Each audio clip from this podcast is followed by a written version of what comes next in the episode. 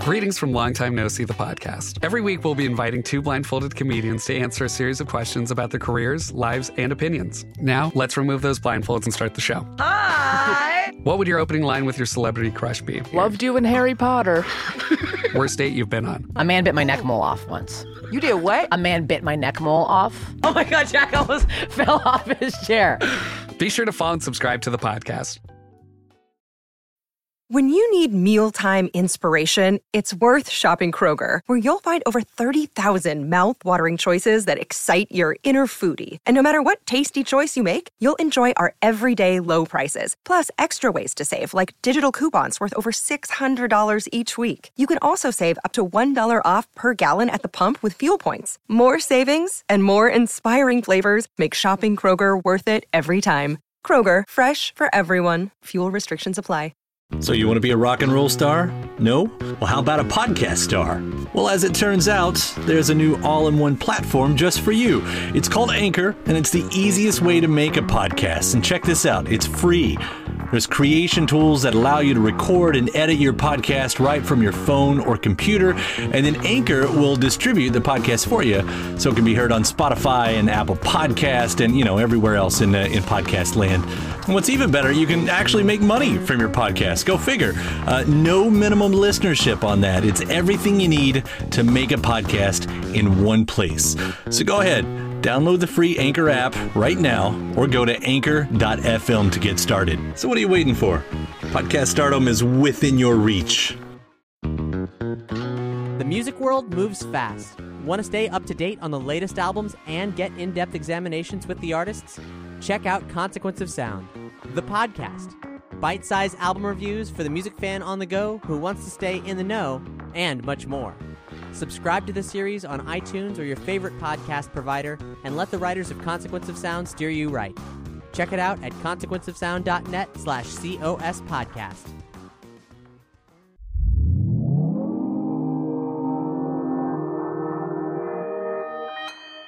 Consequence Podcast Network.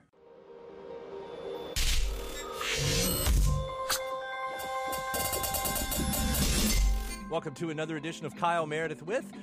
It's an interview series presented by W F P K Independent Louisville at W F P K dot org. Consequence of Sound and the Consequence Podcast Network. Uh, take a second before we get started. Hit that subscribe button. We put out multiple interviews every single week. Would love to keep you up to date on every single one of those. That's whether you're listening on Spotify, on YouTube, Apple Podcasts, or wherever you get your favorite podcasts from. I'm Kyle Meredith. Uh, it's a special episode today with three guests. Going to be talking about Wild Nothing, Bodega, and Houndmouth. All three bands have brand new records, which we'll be getting into as we go along here. Starting out with Wild Nothing. Jack Tatum's project just released the latest record, Indigo. It was uh, sort of a reaction to the previous record. We'll get into that, as well as my favorite track on the record, Canyon on Fire. It's also been called a pop manifesto, which Jack explains. And, of course, there's some talk about the eighties and its sound as well. It's Kyle Meredith with Jack Tatum of Wild Nothing. Hello. Is it fair to say, or, or rather ask, uh, is this a reaction to the last record? That happens with a lot of artists. Every album seems to be a reaction, but there's something about this one that seems maybe specifically for that. Kind of. I mean, it's it's probably more like what you're saying where, you know, I, I think it's, it's one of those things where there's there's a, a natural reaction to the, the last thing that I did. It's all this sort of push and pull, I think, for me, and and I think with the last record I was definitely trying to to kind of like push my songwriting in, in different directions and kind of seeing the ways in which I could I could stretch myself and stretch my own creativity. And so in in a certain way I think with this record it's kind of an attempt to to rein things in a little bit and, and get back to the, the sort of core ideology of, of what this band is. And And so in that sense, I think I was I was not only just reacting to the last record, but also kind of being a bit more um, reflective in terms of, of my past records as well, and kind of trying to, to keep the whole lineage of everything in mind as I was making the record. There's um you know some great songs all through it. Uh, I think the one that caught my ear off the bats, uh, Canyon, Canyon on Fire. Uh, it's it's mm. even got a it's sort of got a different mood than the rest of the record is how I hear it. It, it you know. there, it, it's almost more of the guitars are up front on this one, and it's got that Cure style yeah. keyboard line going behind that. What, mm-hmm. what what what's the story on this song? Because it does kind of set itself apart a little bit from the others. Yeah, it, I mean, it, it does. Um, that song in particular and Letting Go actually are, are the first songs that, that I wrote for this record. And so when I wrote them, I had no real kind of concept about what I was going to do next. I, yeah, I was, I wasn't even necessarily even thinking about the next record yet so much as just trying to kind of write songs. Uh, and so those, those songs, I, I wrote them both actually kind of immediately following the last record coming out. So basically, you know, I had, I had just put out Life at Pause and, and was kind of just in this in-between period where we hadn't really started touring yet. And I was, I was just at home. So I was working on music. And so both of those songs were kind of, uh, in a, in a way they, they were just me sort of trying to do what I was talking about and just kind of like, it had been a while since I had just kind of like let songs flow easily, you know, like there was a lot of effort made on the last record to just kind of like go against my initial instincts, just kind of as an experiment. And so I think with Canyon on Fire and Letting Go, I was kind of like, oh no, let, let me just kind of write what I think is like a quintessential Wild Nothing song or something. And so that was kind of what I was doing. And um, yeah, you know, the record ended up taking a few turns in either direction from that moment. But um, but that kind of like set the tone a little bit, I think. But yeah, I mean, that that song is definitely, it stands out a little bit. It's it's it's the it's the most aggressive sounding song, I think, in terms of, of the guitar tones, and and um, it's it's a it's a memorable one for me as well. I, I saw one interviewer had called this record your pop manifesto. Uh, I, I didn't know if that mm. was projecting onto you or if you sort of agreed with that. I, I do agree with that. Yeah, I, I I definitely think of this record as a pop record first and foremost. I mean, it says a lot about the music, but does that also feature into, you know, how you're doing the lyrics, you know, the, the type of songs that you're you're tackling uh, thematically? A little bit. I mean, I, I think I think once you've sort of set the scene for yourself, or at least what I was doing with this record was just kind of like, you know, at a certain point saying like, okay, the, I, I'm thinking of this as a pop record. I'm, I'm referencing a lot of like pop records from from the eighties, and more so than than I was before. I think, you know, I think before I was much more interested in kind of understatement and um, referencing a lot of bands that that now, you know, I think have a lot of cult status and, and, and big followings, but at the time weren't necessarily like intentionally pop artists. But but I think with this record, I was looking at people more like like Tears for Fears or something, for instance, who were like, you know, I think that was always their intention and always their the undercurrent of their music was, was like, you know, they kind of wanted to write hits. But yeah, so I mean, there's a little bit of that, you know, like I, I don't I don't think necessarily that, that I was shooting that high, but but in terms of like the the structure of the songs and yeah, the lyrical content of it too, you know, I, I think there was an attempt to kind of find a way to, to write about the things that I wanted to, to write about, but also like still be relatable. Looking back at that, you mentioned the eighties. It's it's hard not to do a Wild uh, Nothing interview without bringing up that, that term, that phrase there. But there was, yeah. you look back at that decade, and, and, and, and there was this real interest in the future at that point. And and they were trying to make, mm-hmm. you know, there was a lot of artists that were that were trying to, you know, um, to to to consider what the future would be like. And, and now here we are in that future. Usually this was around the era that, you know, a lot of folks would hit on. And I look at a song like The Closest Thing to Living, and, and hearing you talk about, you know, the title track, you know, well, talk about the, uh, sorry, the color indigo and that glued to the screens mm-hmm. and the blue screens. And it's like, was this, I don't know if this is exactly what they had in mind, but sometimes I do like, you know, not to be hyperbolic with saying dystopian future, but it sound, it, it almost feels like a lot of that stuff did come true in that way. Yeah, I think so. I mean, I think, I think you had a lot of people in that era too, that were, were kind of embracing really, really cold sounding productions, which I think is like what maybe turns a lot of people off about like that era of music. It's not particularly warm music, you know, I mean, I think maybe it, it is like um, composition wise or like melody wise or whatever, but, but the production of a lot of those records are, are pretty kind of like clinical sounding, which I think was part of what you're talking about exactly, of this, this like embrace and push of, of like new and emerging technologies at the time. which is funny because, you know, it's like, I don't know. I mean, that's that's always the curse, I think, of like being someone that that, that pulls so much influence from, from other decades, is that really I'm looking at people that were in the moment being very kind of like forward thinking. But now here I am being like, you know, looking backwards. But I don't know. It's just, I don't really know how else to describe it except that, like, for some reason, I just don't, I don't relate to like, like two thousand eighteen progressive music or whatever that might mean. Mm-hmm. You know, like I don't, for some reason, I'm not, I'm less excited about like people that are doing something different just to be different, as opposed to people that are just like, just writing songs well and like working with melody well. And that's like, that's like a timeless thing that doesn't, you know, you can dress that up however you like. And for me, I dress it up in eighties clothes, I guess, but, but it's, it's, you know, that's just kind of like one facet of it. Well, you give it a soul, though. I mean, recording it, you know, live in the way you guys did, you know, what parts of it you did record live. I mean, that's important. It, it can be looking back yeah. or looking forward, uh, whatever, but it, there is a heart on this record, and I think that's, you know, one of the things that really does make it stand out in that way. It's one thing I appreciate anyway. Mm-hmm. Yeah, yeah. Well, thank you. I mean, and I'm glad that that, you know, comes across for, for certain people, because we definitely went into like a lot of effort in order to to accomplish that. Well, it's definitely there. I'm a big fan. Uh, Jack, thank you so much for, for talking to me about it. Uh, congratulations again on Indigo, and I hope uh, we can see you around these parts at some point. Yeah, well, thank you very much. Yeah, I, I hope so too. All right. Take care, sir. All right. Take care. Bye. Bye.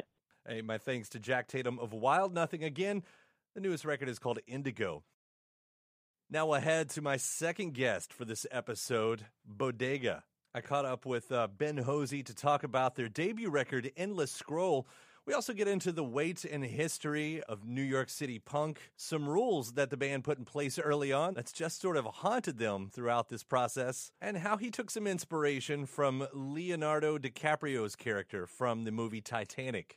It's Kyle Meredith with Ben Hosey from Bodega. Hey. Um, my compliments first. Endless Scroll, one of my favorite releases of the year. It's an exceptional record. You guys did uh, knocked it out of the park on this one. Thank you.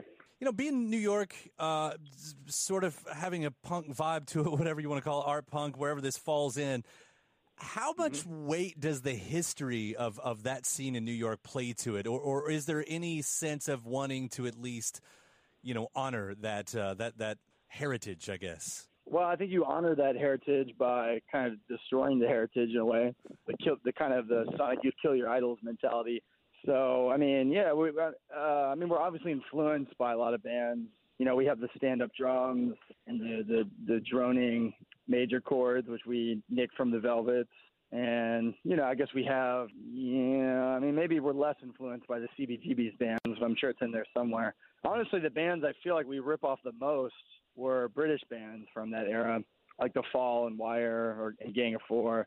Um, I thought they were uh, kind of more conceptual in a way that the New York City bands weren't, at least towards our taste. Early New York City hip-hop is a thing that we like a lot. I mean, d- definitely we're, we're not a band that tries to hide our influences. You know, we kind of wear them on our sleeve, to, but to play with Uh, towards our own. And, you know, we're not trying to be a revival group by any means or anything like that, you know. I mean, and, and you all came from, you know, an, uh, another band and, and other bands where it didn't sound like this, although the hallmarks are there because, you're, you know, the vocals and everything, you know, you're still you and everything. But so when you went yeah. into this, you know, w- with those bands in mind or, or whatever, I mean, did you know exactly what you wanted Bodega to sound like in that sense? Yeah, pretty much. I wanted it to be more streamlined than my last band, with the similar ideas, but, you know, a little bit more minimal, a little bit tougher, um, a little bit more, you know, with a talk, talk, rap, vocals kind of vibe. Um, just something that, you know, we were, we were feeling a lot of pent up energy. We wanted to play like a, you know, very streamlined music that would really get a club moving. You know what I mean? It was very utilitarian. We were, we, were, we weren't thinking big picture. We were thinking about what's the best forty-five minute set we could play to a bar full of one hundred people, you know? Uh, I mean, that's that. I think that's what's mind-blowing to me about this is how realized the sound is, you know, for it being yeah. first album for, for this band or whatever. I, I think that's like, yeah. like how long so from, from getting to that point of what you wanted to getting the sound realized, was it difficult? I mean, did you find that it was easier than before? Um, it was kind of difficult. There was a lot of, there's a lot of, nothing was really organic with making the record. We, um, you know, a lot of it was sort of written in software. Uh, our, our lead guitar player, Madison, you know, I would have, I would have a song that I really liked with just kind of something, something simple like power chords and a melody. And I was, I was kind of set that it was going to be that way. Maybe in the way Kent Knock the Hustle is, that's like, there was like, most of the songs were in that vein and that very simple Pink Flag, Ramones kind of style. Then we got really excited about not being so obvious and so just kind of straight up punk rock. So we, uh, you know, we kind of chiseled away and um, we we would match up melodies with guitar parts that weren't. W- one thing that really excites us about songwriting is if you have a song that doesn't make sense unless all the parts are playing at once. So like, you know, the melody wouldn't even make sense unless you heard both the guitar parts. And the the, re- the record's very, it is minimal, but they're e- each each part of the puzzle is doing something different to, um, you know, create create the whole painted picture. No, it's a, it's so, a symphony. It's completely a symphony in that sense. Yeah, yeah. Starting out the record, you know, having a line right up there at the beginning of "This machine doesn't kill fascists, it's only a guitar." A lot mm-hmm. of people centered on that line. It's a great line. But it's not in a way. I mean, we're you're setting us up for it feels like you're setting us up for something, especially as as you listen to the rest of the record. Maybe that guitar itself literally isn't going to, but you're still you're still aiming away and taking some stabs in this. Yeah, I guess, you know, I had I had sort of an a rock fan existential crisis, as I'm sure most people do, a couple of years ago, where, you know, rock and roll had met, meant so much to me as something that could carry profound meaning. And I know it certainly changed me and my outlook of the world. But then, you know, you hit this point where you realize, wow, I've been tricked maybe. And this is all very superficial. And pop songs are essentially just jingle commercials to sell me a lifestyle. And I bought into it. And maybe I'm wasting my time here. I'm sure, I don't know if you relate to that. So a, a lot of my songwriting over the last like three, four years has been kind of an emotional response to that, where I'm holding this almost in a Hegelian synthesis, this idea of believing in rock and roll in this very classical kind of way and then hating it at the same time, you know? No, I mean, that's a, it's a, there's a very simple Jeff Tweedy line, Jeff Tweedy from Wilco, um, that he says, yeah. I believe in rock and roll. I find myself wanting to believe in rock and roll in that way because there are those moments. You're talking that, about Sunken Treasures? That's right, exactly. Ah, yeah. I love I love that song.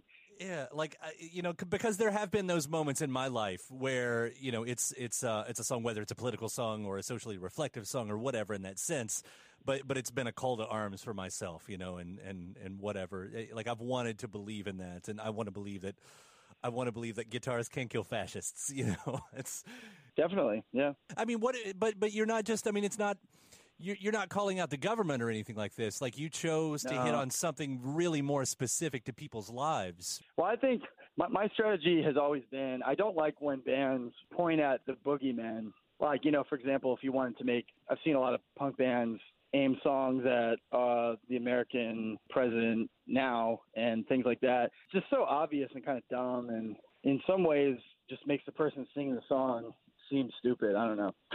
Whereas, you know, I, I, I've always thought it's more interesting and much more honest to kind of critique yourself and critique sort of the the alternative mindset and show how it's not, in fact, alternative at all. Uh, the the Bodega Bay album was called Our Brand Could Be Your Life, which mm-hmm. is obviously a spin on the classic Minutemen, Our Band Could Be Your Life. And, you know, it's it's meant it's meant to be very offensive to a lot of old punks, you know, who re- revere that book and the Minutemen and, and that whole eighties underground lifestyle of essentially saying, well, I mean, th- that was just as equally as, as superficial as, you know, anything that those people were criticizing. That to me is much more honest and much more real. And, and that's why How Did This Happen? It's not about, it's about, it's about sort of the complacency of alternative culture, I guess, which is a far more hard thing to talk about than it is to just say, look at these bad people who have terrible policies and whatnot. It's like, duh, I don't know. Well, it's, it's nice the the way the um I guess the weight is there because because you're saying important things, but it doesn't ever feel like you're taking things overly serious, you know, or, or and I don't mean that yeah. condescending in a way. I, of course, there's also yeah. the balance of this record too. You get a song like Jack and Titanic, you know, which yeah. you know there's there's you know the, the the moment to exhale, it's a moment to breathe and have fun a little bit.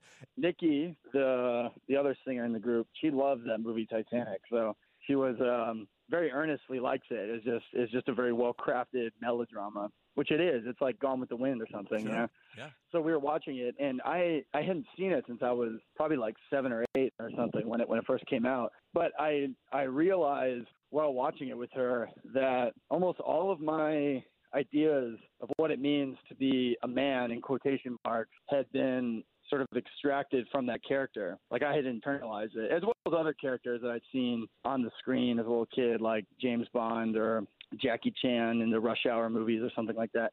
But um, I, I had been sort of seducing Nikki. We were just starting our courtship, and I, I realized that I had been acting just like Jack. And then I had this bigger idea, too, that so many of the rock and roll archetypes that I've come across locally in Brooklyn and just in books and things like that, they act just like like Jack does as well. He's like, you know, the perfect kind of rock and roll character. He's in in that very Huck Finn kind of way, but even more so, because like the fantasy I think all rock and rollers have is we can we can come from the the underdogs, the underprivileged. You know, that's why you get so many rock and roll people pretending to be poorer than they actually are. It's like all, there's always a contest between rockers and garage rockers to, to, to one-up each other about how much harder they had it growing up than the other ones, you know, and, and a lot of times it's very com- comical.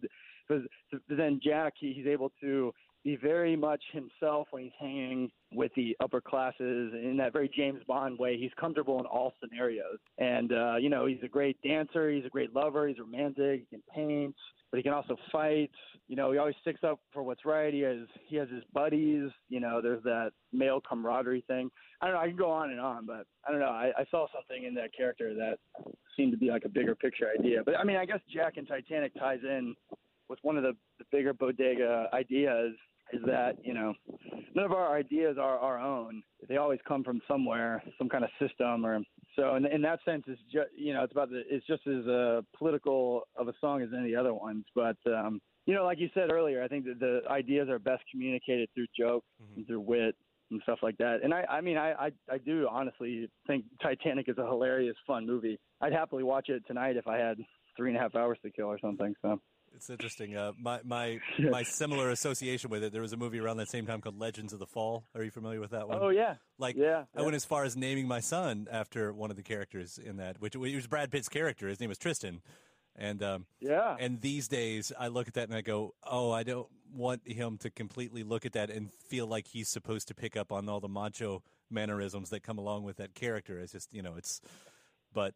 But there, that is all embedded in it, you know? Yeah. That's hilarious. Poor kid. It's a great movie. I still love it. I'm not apologizing for that part at all. But no, I've never seen that one. I remember seeing the videotape at Blockbusters and stuff, but, you know, I'll have to go watch it. That's a beautiful epic. Completely beautiful epic. Yeah. Yeah. yeah. I, this is, so th- it does bring up, Jack and Titanic also brings up another thing. When it, when I saw Bodega's list of rules that you all made going into it, one of them is do not repeat oh, lyrics. Yeah. But I guess that yeah. doesn't mean, like, you, you're not meant to have hooks, though, right? Oh, no, we're all about hooks. I mean, a hook can mean a lot of different things, but, you know, a, a one phrase that you repeat becomes a hook, you know? I mean, the thing about the it, – it's funny. When it, ever since that list got put out, I think in the Village Voice or whatever, people ask me about it like every day. And what's – I feel slightly embarrassed, but I think it's also very true of the creative process that we broke every single rule on that list. Right. I mean, we do plenty of garage rock. We do plenty of, uh, you know, repeating lyrics. You know, almost all the all the rules we broke, which I think, you know, I feel like w- when you set out to make conceptual stuff and you say, all right, we're going to have no guitars in the song. But if you need guitars on the song, then whatever, you know. But it's good to it's good to start with the rule, you know. Well, I mean, it's it's also, you know, by accident maybe good for rock and roll myth making on top of it. You know, now there's something that exists in that realm, you know. For... Yeah, well, I mean, I, I, it was extremely helpful because we, uh, how are we going to define what we're going to do? Well, we're not going to do this. We're not going to do this, you know, and uh, in our minds, like we were following all these rules. But if you actually be, if we're honest with ourselves and we listen to it, we're like, oh, we're, we're, you know, maybe it's not as different as we thought we did, but we hit upon our own thing. So that's cool, you know. Absolutely.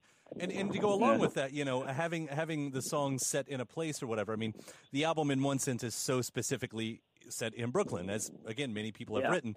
But this could be anyone's Midwestern life. I mean, I'm in Louisville, Kentucky, yeah. and it's it's as much yeah. mine as anybody's. That's the great trick. Yeah. I've said this before. When, when you make a song, because you have some songwriters and their train of thought is that mm-hmm. I have to make this accessible to everyone. And when you uh-huh. do that, you get bland and nothing that I can hold on to.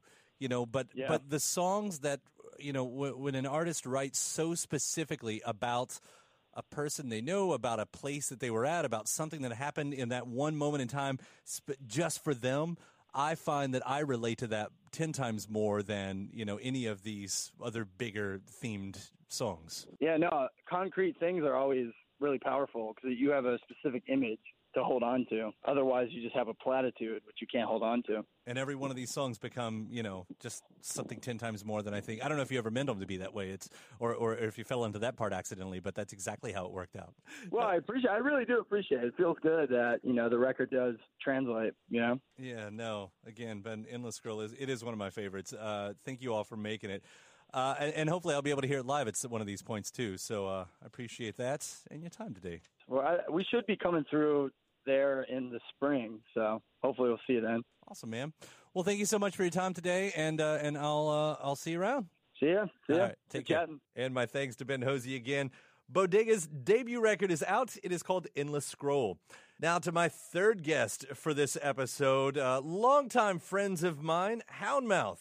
Their latest record has been released. It's called Golden Age. There's a new sound that goes along with that really gets away from their Americana roots. In fact, we'll talk about the introduction of beats. We'll also get into the fan reactions. There were some very funny ones that uh, when folks first heard this record. There's discussions on how parenthood has changed their lives and their writing, as well as their split with founding member Katie Tupin. It's Kyle Meredith with Houndmouth. We get the first taste of the return of Houndmouth with a song called This Party, and all hell breaks loose on the internets. now, now I, I've had the luxury of knowing you guys, uh, you know, outside of, of the industry for a little while now, so I sort of knew something was coming. Like, you've been teasing that things are going to be different this time around. And it's been a few years since the last record, but you basically exploded your sound. Like, I, does that is was that on purpose? Did does it feel like that's what happened? That you just said, okay, that was that. To hell with it. This. Yeah, to hell with it. Like we, we, we, I think that was very intentional. Like it was just a, it was like a, yeah, it wasn't intentional in the sense that we were like, oh, we gotta change our our stuff up, but but it was just like, oh, well, we just started writing things, and then and, and that's then, how they went. So yeah. then that's the direction that we took everything else. Yeah, yeah. So and was, the kids with suspenders hated it.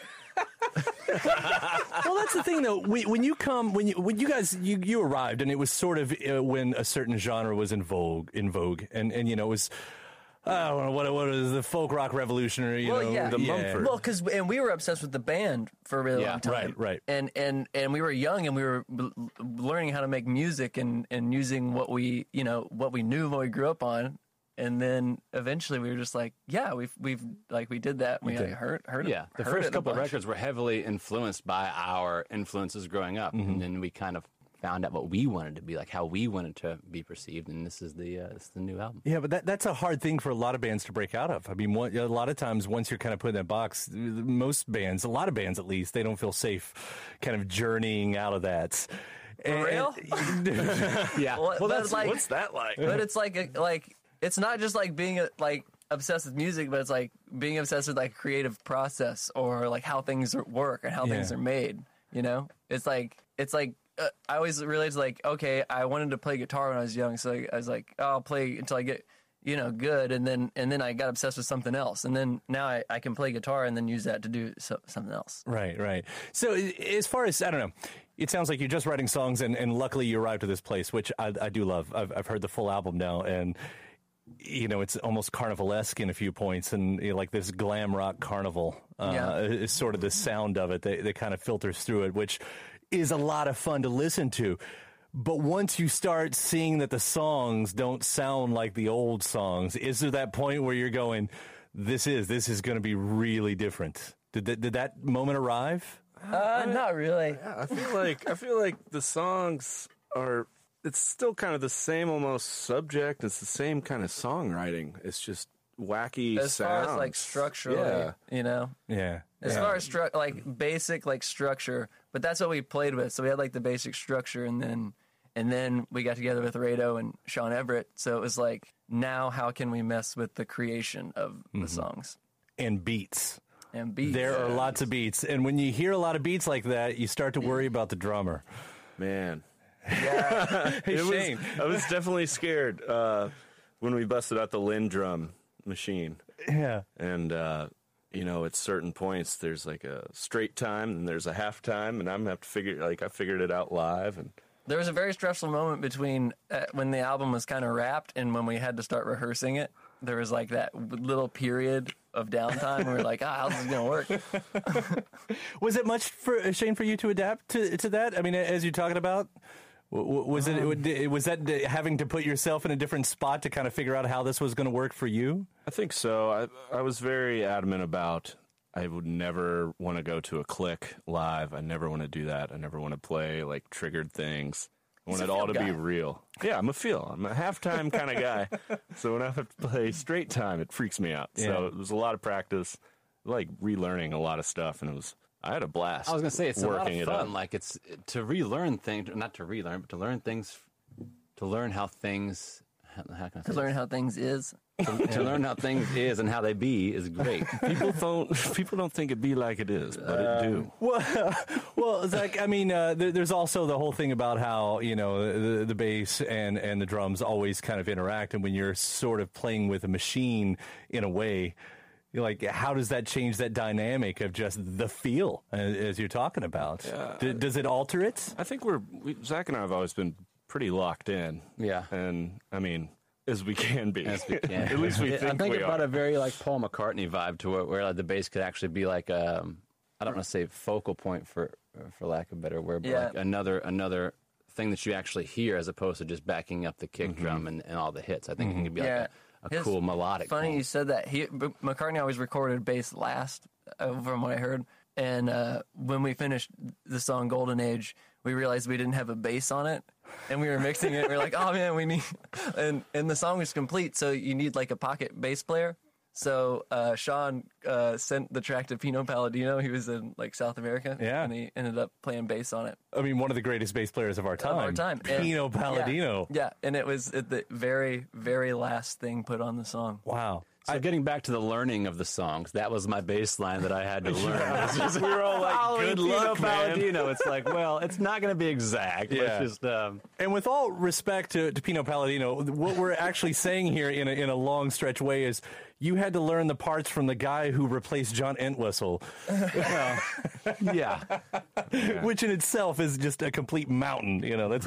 Are there any other guests uh, while we're on that subject on the record besides Pino? Uh, yeah, so, well, Rado produced it, and Rado played a lot on on it, and uh oh so we were at this uh, we were at Sonic Ranch in El Paso, mm-hmm. and uh there's a band playing next door, and we went over and we're like, yeah we got we got an idea, we want to bring everybody over individually and play along to a click track for like seven minutes, and he- here's the key to the song, but they hadn't heard the song, and they just noodled for seven, and all these ba- guys kept coming over and doing it, yeah one and at then, a time yeah and then and then so we had like twenty, thirty something tracks, and Sean and Rado played the tracks while we just recorded the song over it. And they would just bring in random moments. At, at how, do you, how do you fill out the credits to something like that? Uh, that yeah, we're, well, we kinda, we're we kinda just, that a... they seemed very happy to just do it. Just do they it. They were doing, I think, just kind of a uh, pretty down, slow Nashville country record, so they kind of wanted very, to get weird. Chill, cool so vibes. I think they were just super happy to come Seven over. minutes just go crazy, like, right, with, with yeah. just nothing but yeah. the With the your sitar. Rock that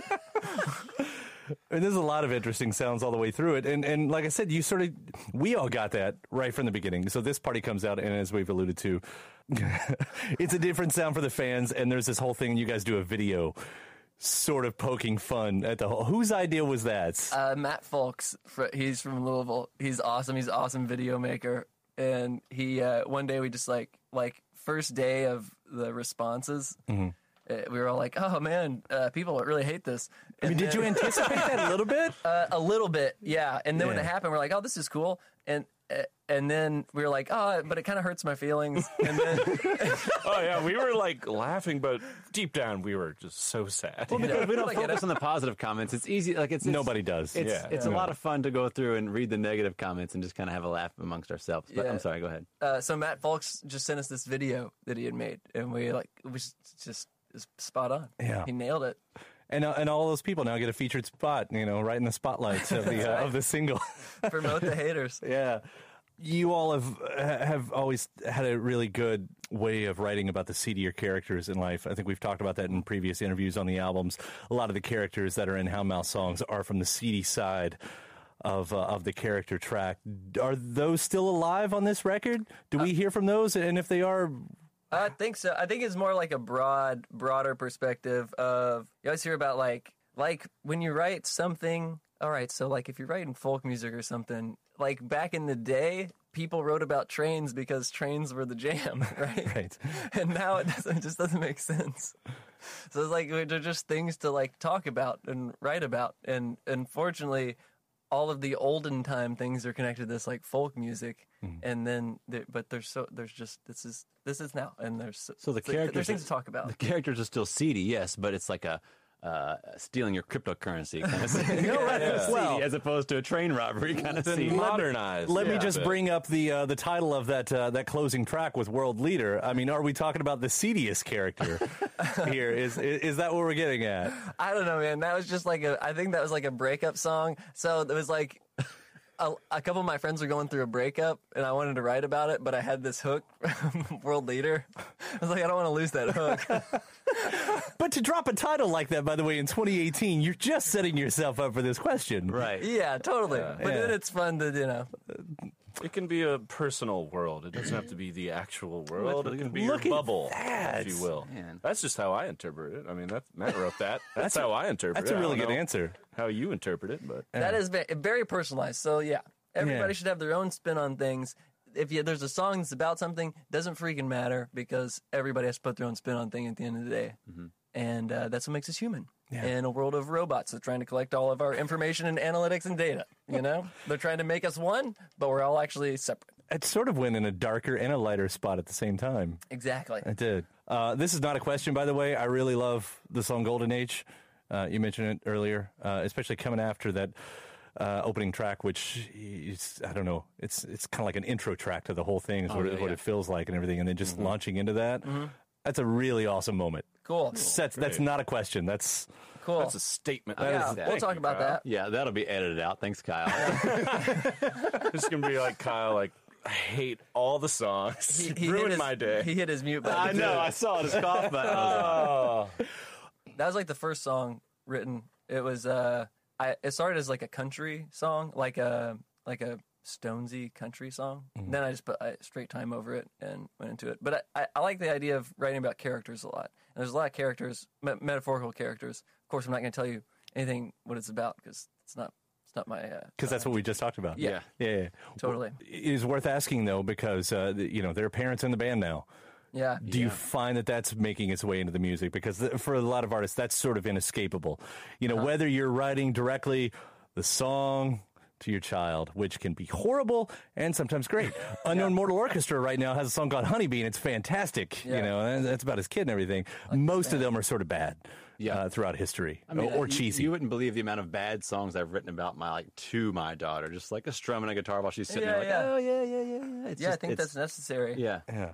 But, but none, do you know if any of that's made its way into the record? Um, it, it, in a roundabout way, yeah, but but. I think the approach for this record was more of a, a whole, like like a more of a vast outlook on everybody mm-hmm. instead of just like, of course, it's all going to be personalized to some degree, but it's mostly like a just a like of a human collective uh, concept. Yeah, yeah. How important was stepping away then? Because there was lots of family time. We are now. You played shows, I know, intermittently, you know, especially once you got off tour. But, but there, uh, what I would say is, um, for the um, for the trajectory that the band was on, the the success that you know was being handed to you, uh, as everyone yelled the word pink in the crowd at the same time. You know, uh, it takes step away for as I long mean, we laugh, but that'll never get old. Like that's that's so like uh, exciting. And so. They do it at the wrong uh, points. They do it too early every time. Every time. Just, I love fails. It every time. Yeah, though. It's awesome. It's like, no, you're too soon. But, but you know, to have all that going on and then to take a little bit more time than usual, uh, th- to me, that would feel a little bit nerve-wracking. Was it important to step away? Did, did you know it was going to take this long between records? I didn't think no. it was going to take this long, but I'm super glad that it did. Yeah. Uh, yeah. To really get out of our comfort zone, and then that kind of turned into a comfort zone. Right. And, I mean, you can easily get cabin fever, but we would have these breaks during sessions, and you know, go home for a while, or go to El Paso and then back to Los Angeles, and or play a show. Like we had a couple fly dates in between sessions, but yeah, it was weird. It was it was a really cool way to figure out this new sound and who we are now as a three piece. And I I wouldn't change anything about it. I love the way it happened. Well, thanks for making the seg there about the three-piece, because uh, they definitely want to ask about that. I mean, that's that was also a big thing for the fans, a big sort of shock out there that, uh, you know, the four-piece that started, we're talking about Katie Tupin, mm-hmm. not in the band anymore. And, you know, and for all the reasons that people leave bands, uh, what was that like to go through as everything is also happening to you guys in, in the positive sense? Well, I think it was great to make two records that were w- well-received with Katie. And but what happened was when she left, we had to find a creative process for uh, include like with just the three of us, mm-hmm. my, sans one, and it became um, much more like individualistic. And and then we even we, so we then we branched out with Rado and Everett. So it's pretty much just a, a finding a new process. Yeah, and and that and then that in itself became a journey. Like yeah, yeah. I would like I would love to keep a whole new finding band. New things. Because at this point, what on stage you're seven piece, eight piece, seven, seven right yeah. now. Yeah. I mean, that's it, it. It must feel like a completely new band. Oh, definitely. Totally. And it's it's so much fun playing these new these new songs and kind of making the old ones a little a little different. So we're not you know playing the same thing. Keep keeps us entertained. Yeah. And we got great guys out of Louisville. Mm-hmm. Uh, you know, uh, Drew Miller and Graham Gardner and uh, Aaron, Aaron, Aaron Craker, Craker, Caleb Hickman. Caleb Hickman out of Saint Louis, Bloomington boy now, so we got another Hoosier in the band. So what we did was uh, we had, uh, so the two guys, uh, Graham and Drew were playing sax, and after the record, it was like, there wasn't too much sax on the record, so they kind of had to switch up, so they started playing like synth and like drum pads and stuff. Yeah. So it was cool. Seamless, seamless switch. That's yeah. cool. I mean, I, I've only been able to catch uh, the stuff online so far uh, mm-hmm. with, with the new lineup, but uh, it's a lot of fun. And, and, I mean, it does say a lot for a band because that can shake up anybody, you know, to, to go through um, any kind of member change, especially when you're right in the middle of promoting a record uh, in such a way, although I think it was sort of towards the end of the uh, the actual promotion cycle. Mm-hmm. But to kind of, you know, be able to pick it up right away and say, all right, let's do this. Like, that's that's completely commendable. So, yeah. Well, thank you. Uh, I'm always such a big fan. I'm I'm really glad we did this. And uh, and for the record and everything else, congratulations, guys. It's nice to have Houndmouth back. Heck yeah. Thanks. It's good yeah. to be back. The new studio looks phenomenal. Thanks. You I did this my, with my own two hands. Oh, yeah, okay. You should see the calluses the Kyle Meredith has. I put on the Ben Harper song, my own two hands, and I did it. That's all uh, I did. I just put on the song. What a That's montage. What I did. Happened. What a montage. And it just, happened. Just name drop everyone. This is great. Hey, my thanks to the Houndmouth fellas right there. The latest record is called Golden Age. And once again, thanks to the other two as well, Ben Hosey from Bodega, Jack Tatum from Wild Nothing. And hey, and you, and, and especially you, if you hit that subscribe button right now, uh, whether you're checking us out on Apple Podcasts or wherever you get your favorite podcasts from, whether you're listening on Spotify or checking us out on YouTube, please do hit the subscribe button there. After that, head over to W F P K dot org. That's where I do a show every Monday through Thursday from noon to three Eastern. You can also find some bonus episodes of this series. You can find me at Twitter at Kyle Meredith, Facebook slash Kyle Meredith. That does it for this week. I'm Kyle Meredith. I'll see you next time.